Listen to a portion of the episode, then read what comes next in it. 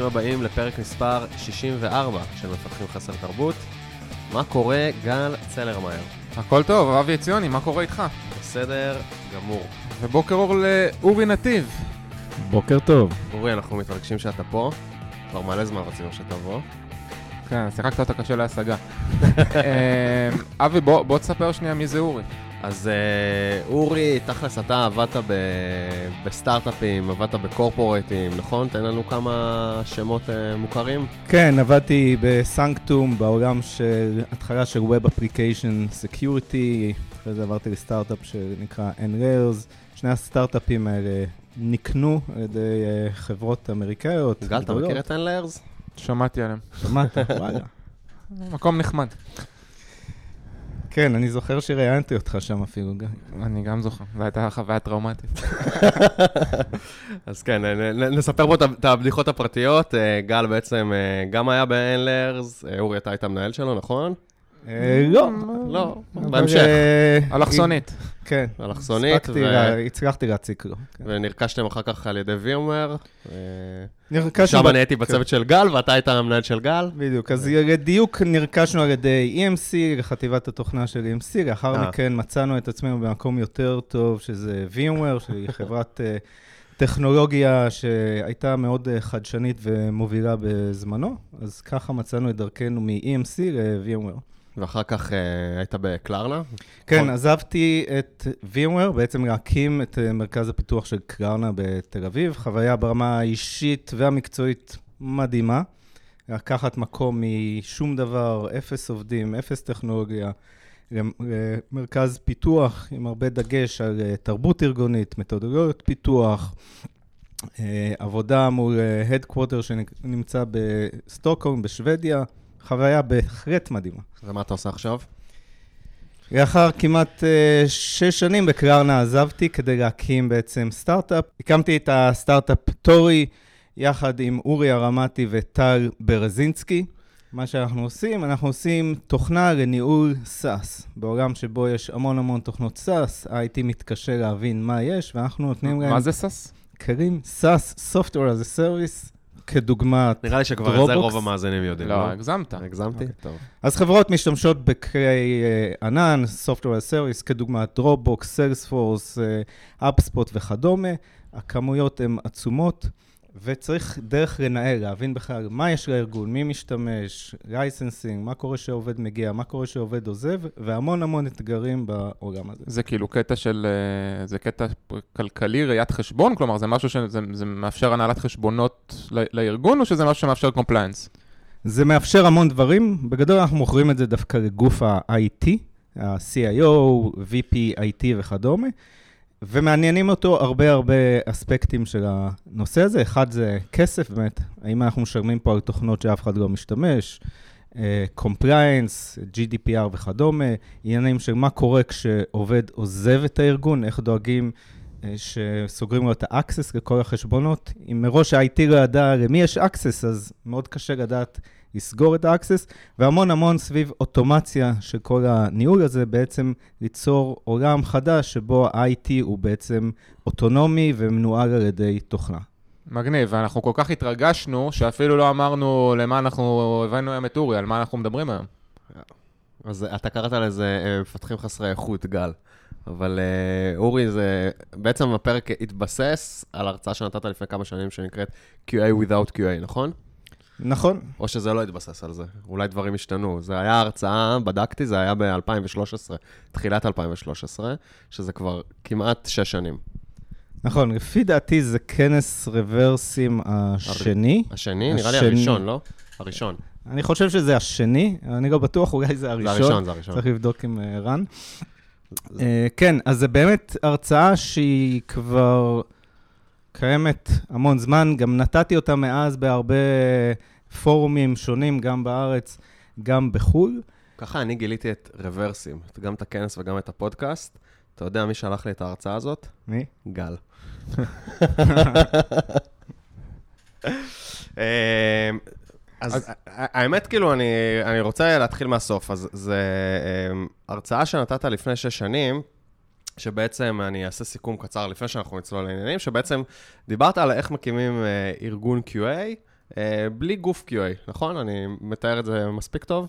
אה, אולי, שגם אז אה, ארגון QA. דווקא אני מאוד דיברתי על איך מוצאים תוכנה איכותית, לאו דווקא בצורה המסורתית, שבו יש אה, גוף פיתוח שמעביר את התוצרים שלו ל- אה, לגוף בדיקות, גוף QA. אה, כל מיני פרדיגמות שהיו מאוד מקובלות בזמנו, היום אני יודע שהעולם השתנה, דברים ש... אני יודע שבזמנו דיברתי על הדברים, אנשים אמרו לי, זה לא יעבוד, הסתכלו עליי בצורה מוזרה. כל פעם שהייתי נותן את ההרצאה הזאת, אנשי ה-QA היו עוזבים באמצע. אה, ושווה לדבר על מה עדיין ולידי אולי, זהו, אז, אז רציתי. להתחיל מהסוף. זאת אומרת, לפני שש שנים, כשגל שלח לי את ההרצאה הזאת, זה היה נשמע לי אה, אה, מהפכני בטירוף. לא, כאילו, זה היה נשמע, ההרצאה הייתה נשמעת מאוד טוב, אבל לא הבנתי איך זה יכול לעבוד בפועל. אה, משהו כמו שלוש שנים אחרי זה, כשהצטרפתי לאוריבי, כבר הייתי משוכנע לחלוטין, אה, לפחות שבחלק מה-use cases זה עובד. ובדירקטוריון אמרו לי, זה בחיים לא יעבוד, ת- תשאיר תקציב ל- אה, לאנשי QA. אמרתי להם, בוא נדבר עוד חצי שנה. אה, אחרי שנתיים לא היו אנשי QA עדיין בארגון. אה, ולכן, השאלה שלי, האם זה עדיין לא ברור מאליו היום, הסיפור הזה של לדבר על זה שאפשר להקים ארגון פיתוח ללא QA? אני חושב שא', אני עושה פה אינטרספט, אני חושב שזה ממש לא ברור מאליו, אני חושב שאם תסתכל ברוב, ה...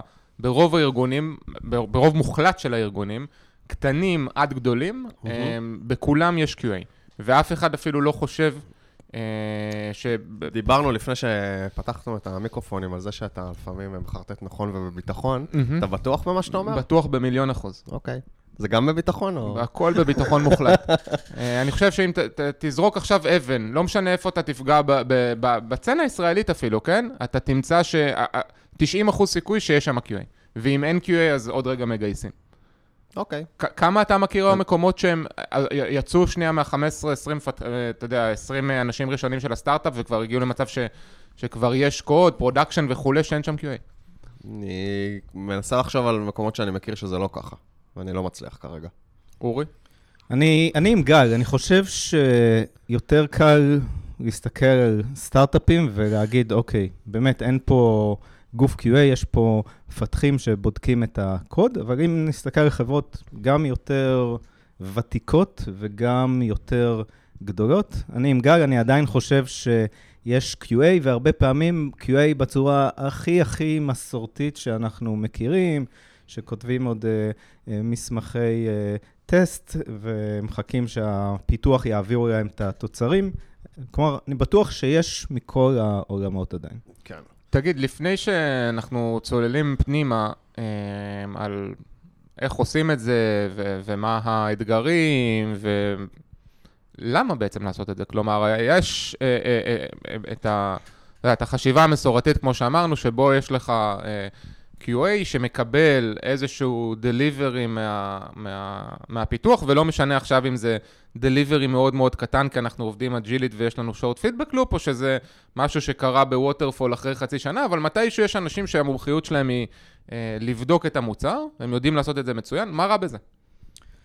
אה, בעיניי הדבר שהכי הפריע לי ושגרם לי לעבור למתודולוגיה הזאת ללא QA, זה שברגע שיש בן אדם שיודע שאחריו יש עוד מישהו שבודק את התוצרים שלו, אוטומטית, לא משנה כמה המפתח הזה יהיה טוב וראש גדול, זה מסיר ממנו אחריות.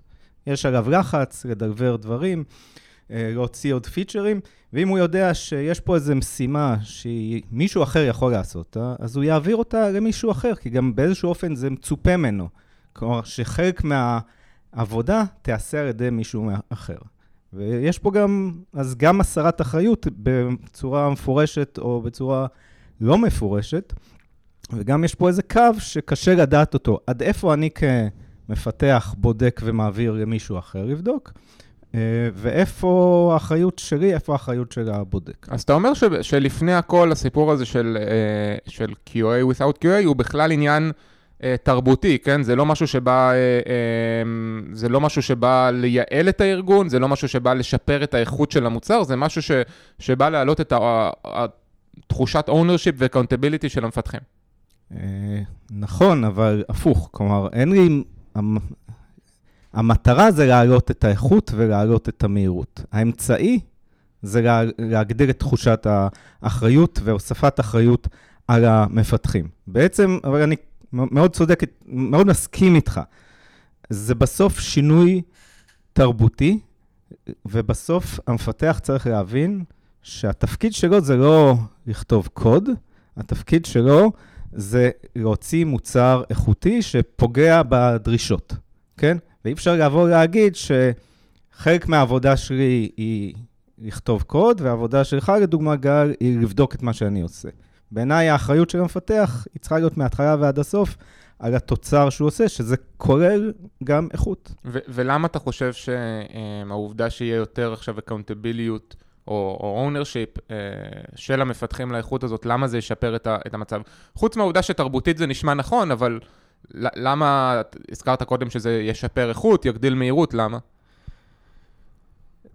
יש כל מיני סיבות. דבר ראשון, אם אתה מייצר בתהליך שלך שלב שנקרא אה, בדיקת איכות לאחר כתיבת הקוד, אז על פניו אתה מייצר איזשהו צוואר בקבוק. כמו רק תוצר שסיים את, ה, אה, את הקוד עובר לבדיקת איכות, ואתה מתחיל לייצר לעצמך צוואר בקבוק. דבר נוסף, אני חושב שלא משנה על איזה תוכנה תסתכל, ככל שאתה כותב יותר קוד, יש לך יותר פיצ'רים, ולכן רוב הזמן צריך ללכת על בדיקות רגרסיה. כן? בדיקות רגרסיה זה כלומר בדיקות ש... לא על דברים שפיתחת עכשיו דווקא, אלא על דברים ישנים שאולי פגעת בהם. כן. שלא שברת כלום. שלא שברת כלום. רוב המוצר שלך, כלומר, מ... מהיום לשבוע הבא, רובו לא ישתנה. רובו, כלומר, אתה רוצה לבדוק את הדברים הקיימים.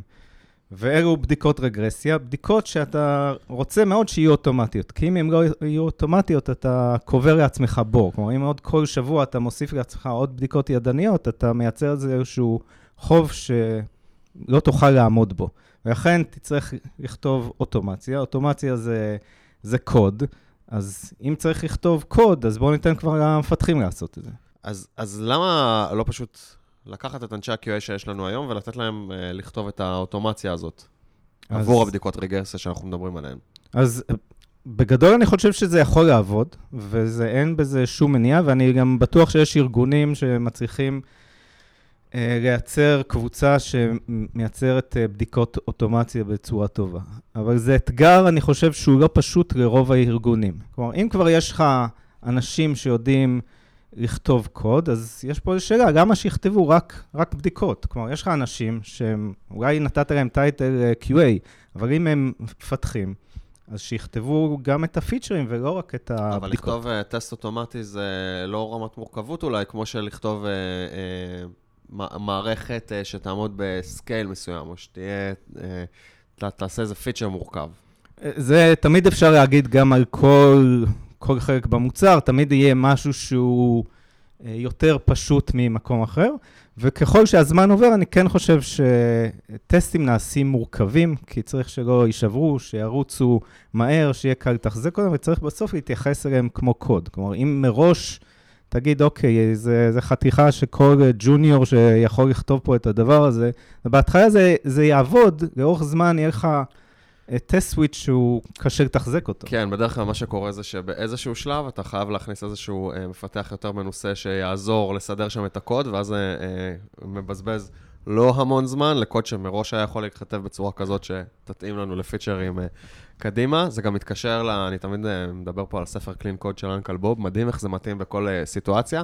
אז אחד הדברים שהוא מדבר שם זה בעצם על, על אה, בדיקות ש... אה, נרכבות. חלק ממה שאנחנו רוצים להשיג בבדיקות אוטומטיות זה קצת להוריד את גורם הפחד. דיברנו על, על פחד בפרק 4, ובעצם ברגע שהקוד בייס מתחיל להיות מורכב, אז מה שקורה זה שאתה גם לא יודע בדיוק מה הטסטים מכסים, וגם הטסטים מתחילים הרבה פעמים להתשבר ולעשות false positive ואתה לא סומך עליהם, ובאמת צריך, אני מסתכל על אוטומציה כקוד בייס לכל דבר, וצריך להתייחס אליו ככזה, לדעתי. נכון. אה, נקודה נוספת אולי שווה לציין, ברגע שמפתחים יודעים שהם צריכים לכתוב קוד שבודק את הקוד שהם כתבו, הם יכתבו מראש קוד שיותר קל לבדוק אותו. כלומר, אולי הם uh, יחשפו API'ים, אולי יהיו לוגים יותר uh, מסודרים.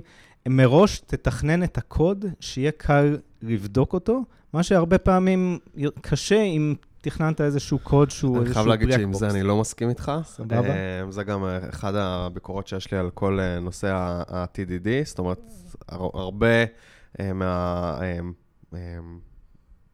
פרדיגמות? מה, מה? פרדיגמות? לא פרדיגמות, אבל הרבה מה, כאילו, יתרונות שמתארים על TDD זה שבעצם הוא מכריח אותך לכתוב את הקוד שלך בצורה שיהיה אחר כך... מה נוח, זה TDD, אבי? Uh, Test Driven Development, שבגדול אתה כותב את הטסטים לפני הקוד, והטענה היא שזה מכריח אותך לכתוב את הקוד שלך בצורה טובה, כי כתבת את הטסטים מראש, אז אתה צריך לכתוב אותו בצורה שיש API טובים וזה. לדעתי, מה שקורה בפועל, uh, ממה שראיתי, זה ש...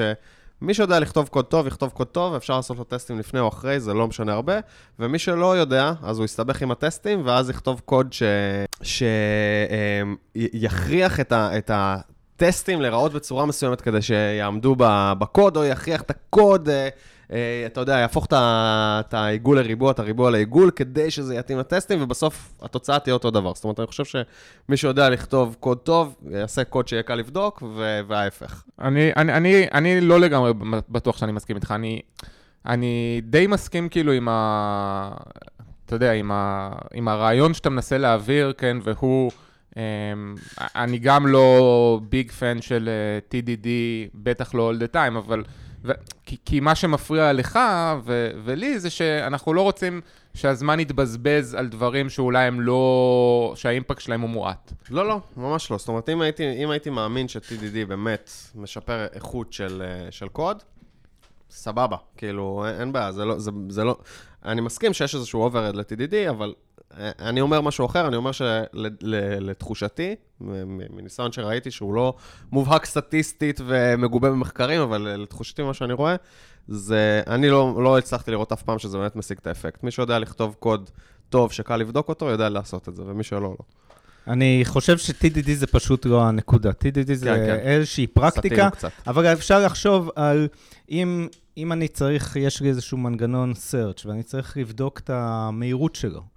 אז שיטה אחת זה לבדוק את זה אולי כאיזשהו black box ולנסות uh, להבין מה קורה, ושיטה אחרת זה גם לחשוף איזה API שמחזיר לך נתונים על מהירות ה-search, כמה זמן לוקח לאנדקס, דברים שחושפים לך דברים כדי שיהיה לך קל לבדוק בצורה אוטומטית אחרי זה, לאו דווקא אם בנית את זה TDD או לא TDD. כלומר, לחשוף דברים שיהיה קל אחרי זה בעזרתם לבדוק. סבבה, נראה לי אז שדיברנו על ה... על ה... עד עכשיו דיברנו כאילו על הרעות של המודל המסורתי, כן? שבו יש אה, אנשי QA שבודקים את, ה, את הדברים בנפרד מהמפתחים, או אחרי שם, האחריות היא לא אצל מפתחים, ואז אמרנו שיש כמה בעיות, הבעיות זה שאין ownership מספיק ו-accountability אצל המפתחים, אה, ושזה יוצר צוואר בקבוק אצל אנשי ה-QA. אה, לפני שהם משחררים משהו לאוויר, ושרוב הבדיקות הן בדיקות רגרסיה, שהן גם ככה עדיף שהן יהיו אוטומטיות, ושהקוד אה, שהמפתחים כותבים, אם הם יודעים שהם צריכים גם לבדוק אותו, אז הם יכתבו אותו שהוא כבר מתאים לטסטים. אה, אבל תגיד, אה, חוץ מהעניין, מהרעות החלות, כן, יש גם בעיות עם העובדה שה...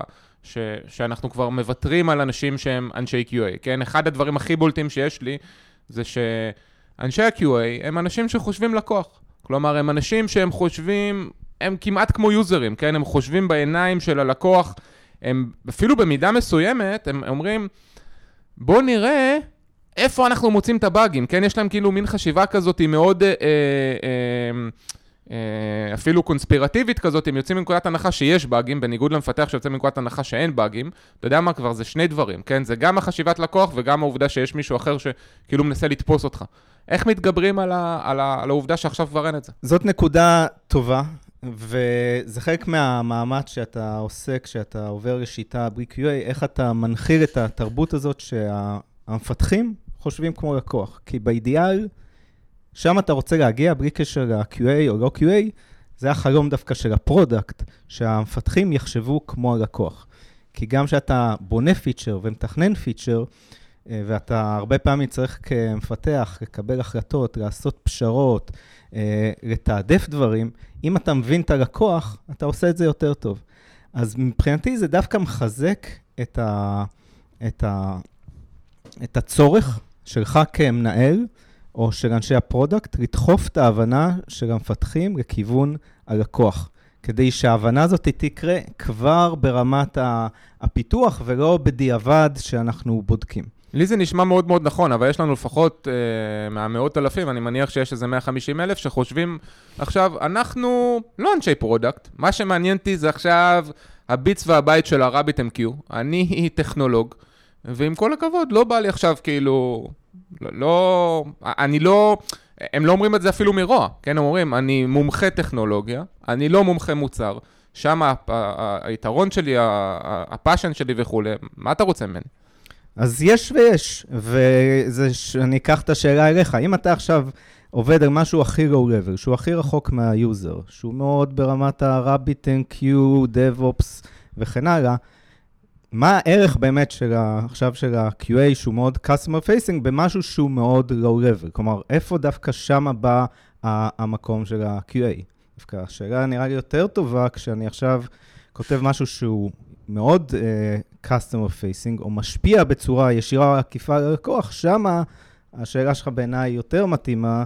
לא, אפילו אם עכשיו אני כותב React, כן? כן. אני כותב React, אני עוד רגע, הקוד שלי הוא כבר אצל הלקוח, מבחינת הליירים שלו. מעולה. אבל אני עדיין, אני מומחה React. אני, או, או, אתה יודע, אולי אני מומחה פרונטד, לא משנה, אני, אני כותב קוד, אני לא מישהו שמבין את הלקוח עד הסוף. אז בעיניי זאת בעיה, אבל זה טבעי גם שיהיו מפתחים כאלו וכאלו.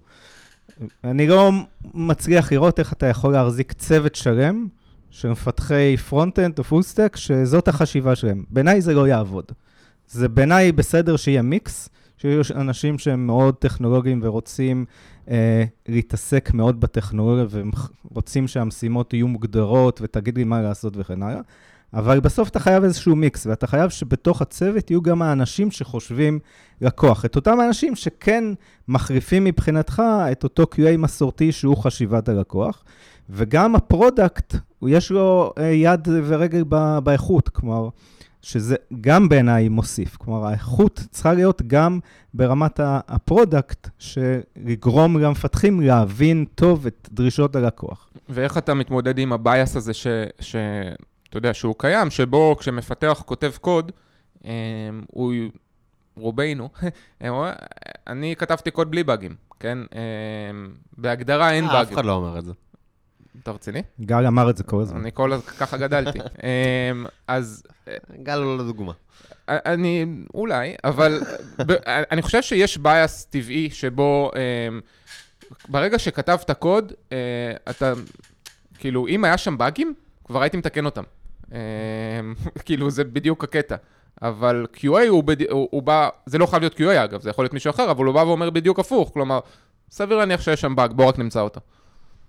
אז יש פה איזה bias שלא ברור לי, בלי QA איך מתגברים עליו. לא רק זה, זאת אומרת, כשאתה כותב קוד, אתה, יש לך איזה tunnel uh, vision כזה, זאת אומרת, אתה רואה, כן.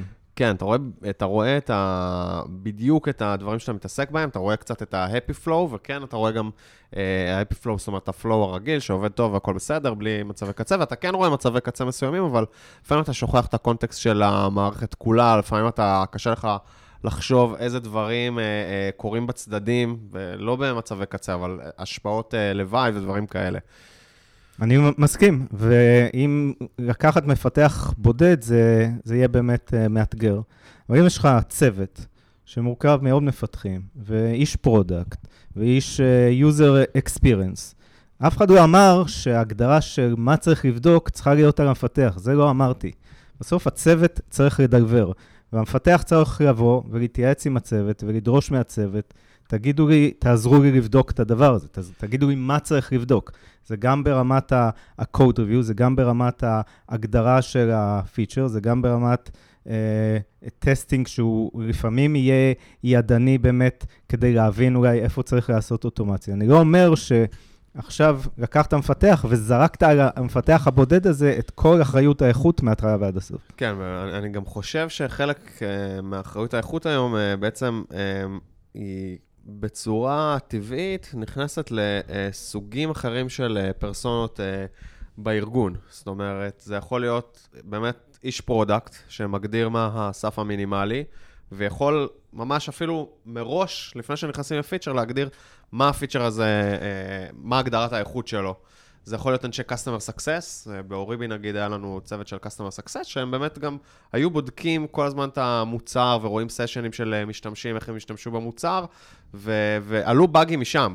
אבל זה לא היה QA מסורתי, הם לא כתבו uh, test suite ו- ועברו על איזשהו uh, flow כזה, הם פשוט ראו איך המשתמשים חיים את המוצר. בהיבט הזה, באמת, אני... עד עכשיו דיברנו בעיקר על בדיקות אוטומטיות, כן? ועל המעבר מכמה שיותר בדיקות ידניות, בייחוד כשמדברים על רגרסיה, לבדיקות אוטומטיות, אבל מדי פעם צריך גם לבדוק את המוצר ידני, לא? כלומר, כתבת פיצ'ר חדש, אה, מה שיכולת ל... לכתוב לו בדיקות אוטומציה, כתבת לו בדיקות אוטומציה, אבל לפעמים אתה גם רוצה לחוש אותו. נכון. אה, איך זה עובד? כלומר, המפתחים עושים את הבדיקות הידניות?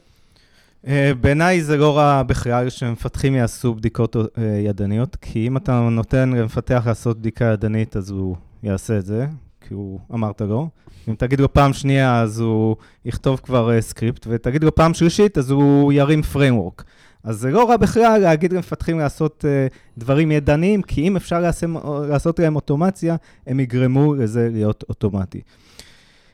אין פה גם תחליף לכל מיני דברים כמו monkey testing וניסיונות על המוצר ולנסות uh, למצוא uh, פינות. רק צריך להבין שזה בדרך כלל לא אמור להיות ה flow העיקרי שלך. כלומר, זה, אתה צריך לעשות את זה ואפשר להרים כל מיני לפעמים...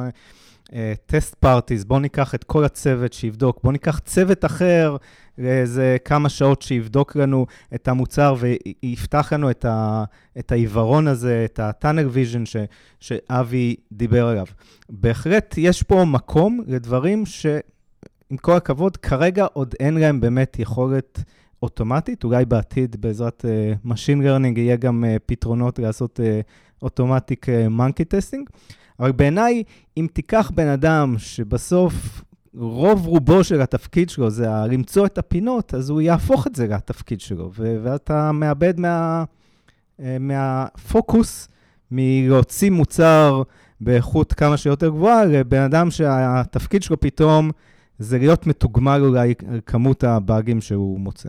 אורי, מה, ש, מה שמעניין אותי לשאול זה איך זה שבעצם, לא יודע, עשרות שנים כנראה, הפרדיגמה הזאת של אה, development ואז QA הייתה אה, נכונה ווולידית, ו- וכולם חשבו שזה דבר נכון לעשות, ופתאום אנחנו באים, אתה באמת לפני שש שנים כבר דיברת על זה, ו- והיום הרבה אנשים מדברים על זה, שהיום זה, זה לא פרדיגמה נכונה. מה, מה קרה בדרך? אני חושב בעיקר הטכנולוגיה השתנתה והובילה אותנו למקום שזמני הפיתוח אה, מתקצרים. אני, בעברי הרחוק, עבדתי על מוצר שייצרנו בו appliance פיזי, והיינו צורבים עליו את הקוד, והיינו עושים shipment ל appliance ללקוחות, ואז אפשר לחשוב שמחיר של טעות שם הייתה מאוד מאוד גדולה. כלומר, לתקן באג במכשיר פיזי מבחינתי שהיה אצל הלקוח, זה, זה cycle ארוך, ארוך מאוד, והמחיר של טעות היא מאוד גדולה. אפילו יש מצב שאתה לא יכול לתקן באג כזה.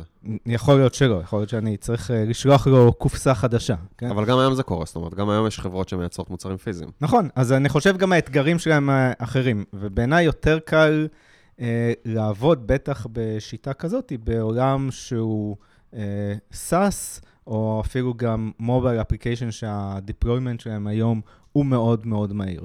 כלומר, המחיר של באג ב production הוא הרבה הרבה יותר נמוך, ויותר קל לך לתקן אותו.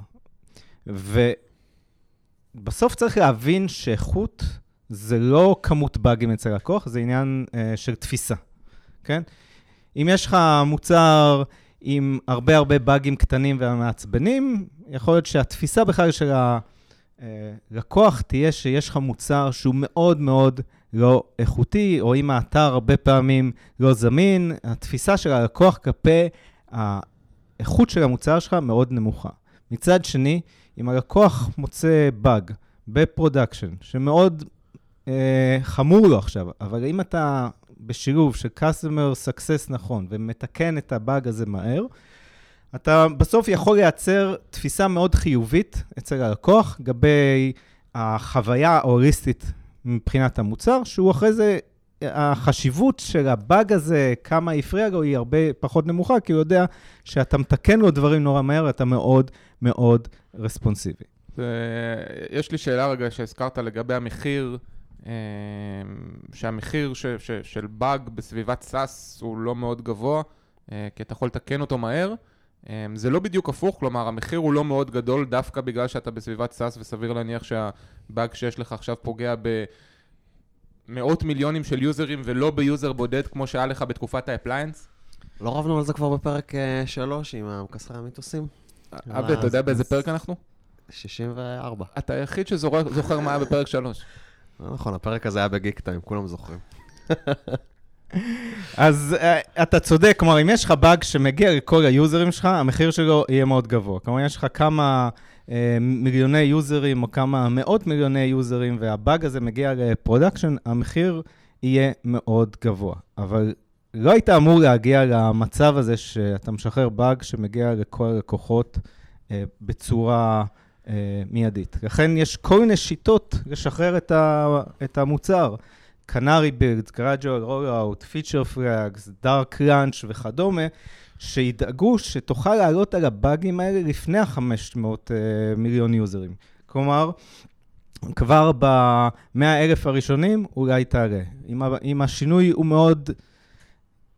אם אתה עושה שינוי שהוא מאוד רגיש, יכול להיות שתרצה לשחרר את הגרסה הזאת רק למאות יוזרים וכדומה, כדי לעלות כמה שיותר מהר על הבאג. באיזשהו אופן, ככל שיש לך יותר יוזרים, אם אתה עובד בצורה נכונה של שחרור גרסה בצורה הדרגתית, דווקא היכולת שלך לעלות על באגים היא הרבה יותר גדולה מאשר אם יש לי רק עשרה יוזרים, אז כנראה אין לי פה יכולת לשחרר פיצ'רים בצורה הדרגתית. נשמע טוב, זה, זה אגב, יצא לך בעבר אה, מקרה כזה שבאמת הצלחת ככה אה, לשחרר גרסה בצורה הדרגתית ולתפוס ככה באגים או משהו כזה? בהחלט, כלומר ב Klarna רוב הזמן עבדנו ככה, בתור התחלה היינו משחררים דברים רק אה, לצוות הפיתוח, כלומר היית עובד על גרסת ה production, רק צוות הפיתוח היה רואה, אחרי זה היית יכול לשחרר את זה לתוך קבוצות בתוך החברה, שאומרת להם, אה, הפיצ'ר הזה זמין, אבל רק לכם. אחרי זה, משחרר את זה הרבה פעמים ל long tail, ללקוחות אה, הפחות אה, כבדים של המוצר, ולאט לאט משחרר יותר, וכן, בטח ובטח עולים על דברים, או על ידי ה monitoring שלך ששמת, ואתה רואה ארורים, אקספשנים וכדומה, או על ידי דבר שאין מה לעשות, מגיע בסוף ללקוח, אבל לא לכל המיליונים, אלא לקוח אחד שהתלונן ותיקנת את זה עבור כולם. וגם אני, חשוב להדגיש, זה שהיה לך QA, לא אומר שאין לך באגים. כלומר, אם מישהו אומר, יש לי QA, אין לי באגים, אז משהו פה לא, לא מסתדר לי. זה לא לקחנו, אה, אה, הורדנו את ה-QA והוספנו באגים. אני בסוף חושב ש, שיש לנו פחות באגים בצורה הזאת, וצריך לזכור שגם כשיש QA, באגים יכולים להגיע ל production, כלומר, אז כל ההתנהלות כמו איך אתה מתמודד עם באגים שמגיעים ללקוח ועבודה עם אה, שחרור פיצ'רים בצורה הדרגתית, זה best practice, גם יש לך QA וגם אין לך QA. התחלנו מ... כשדיברנו בפרק, אז אמרנו, הרבה חברות סטארט-אפים אה, כנראה כבר עובדים בצורה ללא QA, ויכול להיות שתהיה פה איזו אשליה שהעסק הזה עובד כשאתה חברה קטנה באמת, בלי הרבה יוזרים ובלי הרבה לקוחות, אבל כן, שתגיעו לעולם האמיתי, ת, תהיו חייבים QA. אני חייב לשתף מהניסיון שלי בקרנה, קרנה חברה שעזבתי אותה, היא הייתה מוערכת במעל 2 מיליארד דולר, חברת פינטק, מתעסקת בכסף, אה, כסף אמיתי, אה, קניות באינטרנט, כלומר, פגיעה באיכות שם יכולה להיות או... אה, לקוח שלא מצליח לקנות, או סוחר שלא מצליחים להעביר אליו כסף, או יותר גרוע מזה, חוסר עקביות בתשלומים. כלומר, Klarna היא בעצם מתנהלת כמו, כמו בנק עם כל הרגולציה מעל זה. אה, אז זה עובד גם בחברה כמו Klarna, אה, מעל 1,500 עובדים, production, מערכות כספיות וכדומה. אחד הסיפורים שבעיניי הראו לי גם השיטה הזאת של לשים את האחריות של האיכות על המפתחים עובדת, זה כשעבדנו על פרויקט התחבורה הציבורית בסטוקהום. בסטוקהום, להבדיל מבארץ, יש תחבורה ציבורית מדהימה. אתה קונה אה, כרטיס נסיעה, אתה עולה לרכבת, ממשיך אה, למטרו, עולה לאוטובוס, ואחרי זה עם מעבורת לאחד האיים. עכשיו, מה שקורה בשוודיה זה שזו מדינה בלי נייר, ואתה יכול לקנות כרטיסים לנסיעה באוטובוס או במטרו ב-SMS. אתה שולח אה, קוד כלשהו ב-SMS, קבל כרטיס, עולה עם הקוד הזה לאוטובוס ונוסע. הפרויקט שעשינו זה, קראונה זכתה במכרז להעביר את כל עניין התשלומים וה-SMSים אליה מחברה אחרת. מה שזה אומר, שבאיזשהו תאריך, בראשון במרץ, החברה הנוכחית עושה shutdown ל service שלה, ~קראונה מרימה את ה service שלנו, וכל הלקוחות אמורים להמשיך לעבוד ולעלות על אוטובוסים כרגיל. כלומר, ביום אחד, בלי שום gradual, בלי שום כלום, יש לך רבע מיליון משתמשים שהולכים להשתמש בשירות שלך on day one. זה פרויקט שגם היה לחוץ בזמן, גם מאתגר, וגם עשינו אותו בלי QA, והתוצאה דיברה ב- בעד עצמה. ביום שעלינו, הפרויקט עלה בצורה חלקה. כלומר, לא היו באגים אה, ב production, הכל זרם, הכל עבד. הלקוחות, כלומר, הצרכנים, התושבים בסטוקהום לא הרגישו שהיה מעבר, חוץ מבאג אחד באמת שהצלחנו לתקוע איזשהו בן אדם איזשהו אי, והוא לא הצליח uh, לצאת משם כי הכרטיס למעבורת לא עבד, וזה נפתר על ידי customer success שפשוט התקשרו אליו ונתנו לו במקום כרטיס. אז זה הבעיה היחידה שהיה, בן אדם שנתקע לנו על אחד האיים, אבל חוץ מזה, זה עבד בסקייל גדול, ברבע מיליון משתמשים, on day one, בלי יכולת rollback, uh, פשוט עבד. אגב, מה שאתה אומר על הבן אדם אחד, זה גם... לא יודע, לי, לי זה גורם לחשוב גם על הסוג הבאגים שאתה מוכן לספוג, כי יכול להיות שבאג כזה הוא... הוא... זה נכון שלכאורה יש לך מערך customer success ואפשר לפתור אותו בגרדג'ל, אבל בכל זאת בן אדם נתקע על אי. זה, אתה יודע, זה גם מוביל אותי קצת ל, ל, לשאלה אם אני uh, מתעסק בציוד רפואי, או אם אני כותב תוכנה שמנחיתה מטוס. Uh, זאת אומרת, כן, יכול להיות שאני יכול לשחרר האטפיקס אה, זה, אבל אה, אם חלילה גרמתי למישהו למות, חס וחלילה, זה... נכון, כלומר, אם אתה עכשיו עושה תוכנה לקוצב לב, אז המחיר של הטעות היא מאוד גדולה, ותהיה מוכן... לספוג הוצאות. אתה אומר, פה אתה צריך QA כדי לבדוק את זה עליהם. אז אתה יודע מה, אני אה, אישית לא בטוח שאתה צריך QA. אני חושב שאתה צריך בדיקות איכות יותר טובות, זה לא, לאו דווקא אומר QA. זאת אומרת, כמו שאמרנו, זה שיש לך QA לא אומר כן. שאין לך באגים. אתה יכול להחליט שאתה עושה את זה עם QA, אתה יכול להחליט שאתה לוקח חצי שנה של רק בדיקות. אתה מוכן לבדוק קוצב לב על עצמך? יש מצב. חשוב על זה. אני, אני אחשוב על זה. אז, אז בואו נעשה איזה סיכום קצר לפני שאנחנו עוברים לשאלות מהקהל. אורי, תן איזה שני משפטים סיכום. לעבוד בלי QA, בראש ובראשונה זה שינוי תרבותי. להעביר את האחריות על התוצרים, על המוצר, אל כותבי התוכנה, אל המפתחים, אל הצוות, ולא להניח שיהיה מישהו אחר שעושה את העבודה הזאת בשבילך. ומשהו שאני, שאני לוקח מזה, שהוא מתחבר להרבה דברים שאנחנו מדברים עליהם בפודקאסט, זה בעצם הנושא הזה של ה... אמ, תשאלו את עצמכם למה אתם עושים מה שאתם רוצים. זאת אומרת, עשרות שנים עבדו אה, עם QA, בגלל שהטכנולוגיה הייתה שונה. תהליכי הדלבור, אה, כמו שאתה אומר. זה לא חייב להיות גם מוצר פיזי, זה יכול להיות גם אה, דיסק שאתה שולח אה, או מוכר בחנויות עם, עם גרסה, שהרבה יותר קשה לשנות, והעולם, והיום דברים השתנו, ולכן זה מאפשר לנו לשנות גם פרדיגמות של איך שאנחנו עובדים, וזה... זה משהו שתמיד אה, אני מרגיש שתופס אותנו, אנחנו רצים עם הטכנולוגיה, אבל התהליכים לא מתקיילים לפי זה, אנחנו ממשיכים לעבוד לפי תהליכים, כי ככה עבדו בחברה הקודמת שעבדנו ובחברה הקודמת וכולי וכולי. ועכשיו, אה, גל, שאלות מהקהל. וואו, אז יש כל מיני שאלות מגוונות, חלק ממש מתקשרות באופן ישיר. אנחנו נתחיל כמובן בטוויטר, שם הכל קורה. אור פרנקל אומר שמפתחים שונאים לבדוק, אה, ואיך מייצרים תהליך ותרבות של אחריות לאיכות ותקינות של הקוד. אני חושב שקצת דיברנו על זה. אה, והוא בכלל שואל איך אתה ממליץ לסטארט-אפ לעבוד בתחילת דרכו. ושאלה נוספת היא כמה אחוז מזמן הפיתוח מוקצה לבדיקות. זה משהו שבכלל עבר, עלה בהרבה שאלות. בעיניי זו שאלה, ש... כמה אחוז מזמן הפיתוח מוקצה לבדיקות, זה קצת כמו לשאול לפתח כמה אחוז מזמן הפיצ'ר מוקצה לדיזיין.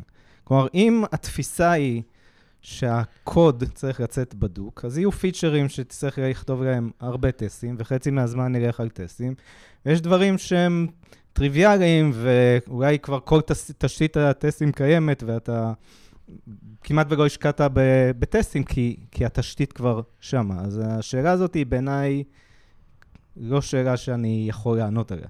ו- ומה לגבי, גם אה, אור וגם משה כץ אה, שואלים על, על טיפים להטמעה בארגון, אני חושב שגם אה, חנוך אלוני שאל את זה.